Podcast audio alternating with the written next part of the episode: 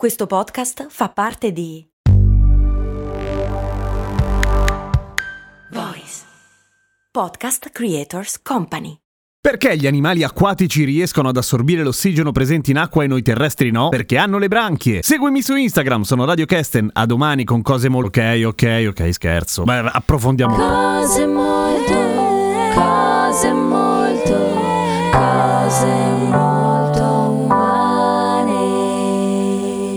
dagli animali, partiamo dai pesci, che mi sembrano quelli numericamente più rilevanti in questo discorso. Come fanno i pesci ad assorbire l'ossigeno dell'acqua? Lo fanno veramente attraverso le branchie, ma le branchie tecnicamente non sono poi così diverse dai polmoni, cioè sono completamente diverse, ma tutto sommato hanno quel sistema lì che riescono attraverso i capillari, che sono pieni di capillari, a prendere l'ossigeno che è disciolto nell'acqua. Perché nell'acqua c'è l'ossigeno, certo, infatti H2O è la formula chimica dell'acqua che dice che c'è l'ossigeno nell'acqua, il problema è che però i pesci non prendono quello, se no si ruberebbero tutto l'ossigeno, lascerebbero solamente l'idrogeno e il mare esploderebbe.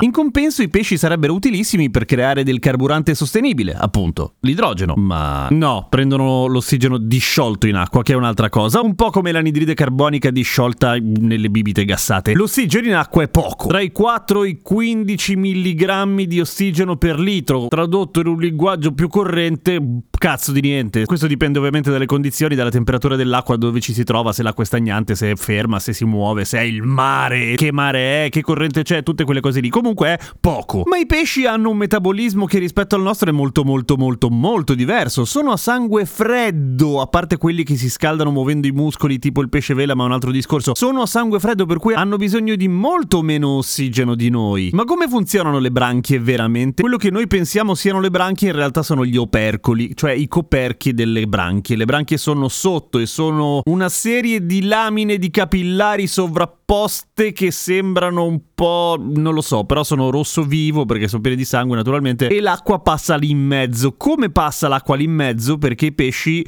la aspirano con la bocca e pff, la espellono dal sembrava un'altra cosa. La espellono dalle branchie, cioè dietro le orecchie. Non hanno propriamente le orecchie i pesci. Comunque avete capito, da quelle parti lì. Gli opercoli ce li hanno tutti i pesci ossei, i pesci cartilaginei tipo gli squali oppure le mante oppure oppure che ne so, quelle altre robe lì un, po' preistoriche non hanno gli opercoli, hanno semplicemente de- dei tagli dentro i quali ci sono le branchie. L'acqua viene forzata attraverso le branchie e quindi filtrata e intanto viene derubata del proprio ossigeno attraverso appunto queste lamine di capillari che non sono altro che le branchie. È vero che gli squali se si fermano muoiono, proprio come i milanesi, sni. Non tutti, sono pochi gli squali che devono continuare a muoversi, quelli che hanno una respirazione forzata, perché non sono capaci di inghiottire l'acqua ed espellerla dalle branchie. Quasi tutti quelli cattivi lo fanno, tipo lo squalo maco, il pesce martello, lo squalo bianco e poi lo squalo balena che in realtà è un tranquillone proprio, tatone. Però vabbè, lui si deve continuare a muovere, va, be- va bene lo stesso. Ma questi sono i pesci, poi ci sono un sacco di altri animali acquatici che respirano sia dentro che fuori, tipo le rane o comunque gli anfibi. Come fanno loro? Ah, loro sono spettacolari, respirano dalla pelle. Davvero? Cioè le, le rane, per esempio, respirano sia attraverso i polmoni, quando, sono, quando mettono il naso fuori dall'acqua e quando fanno...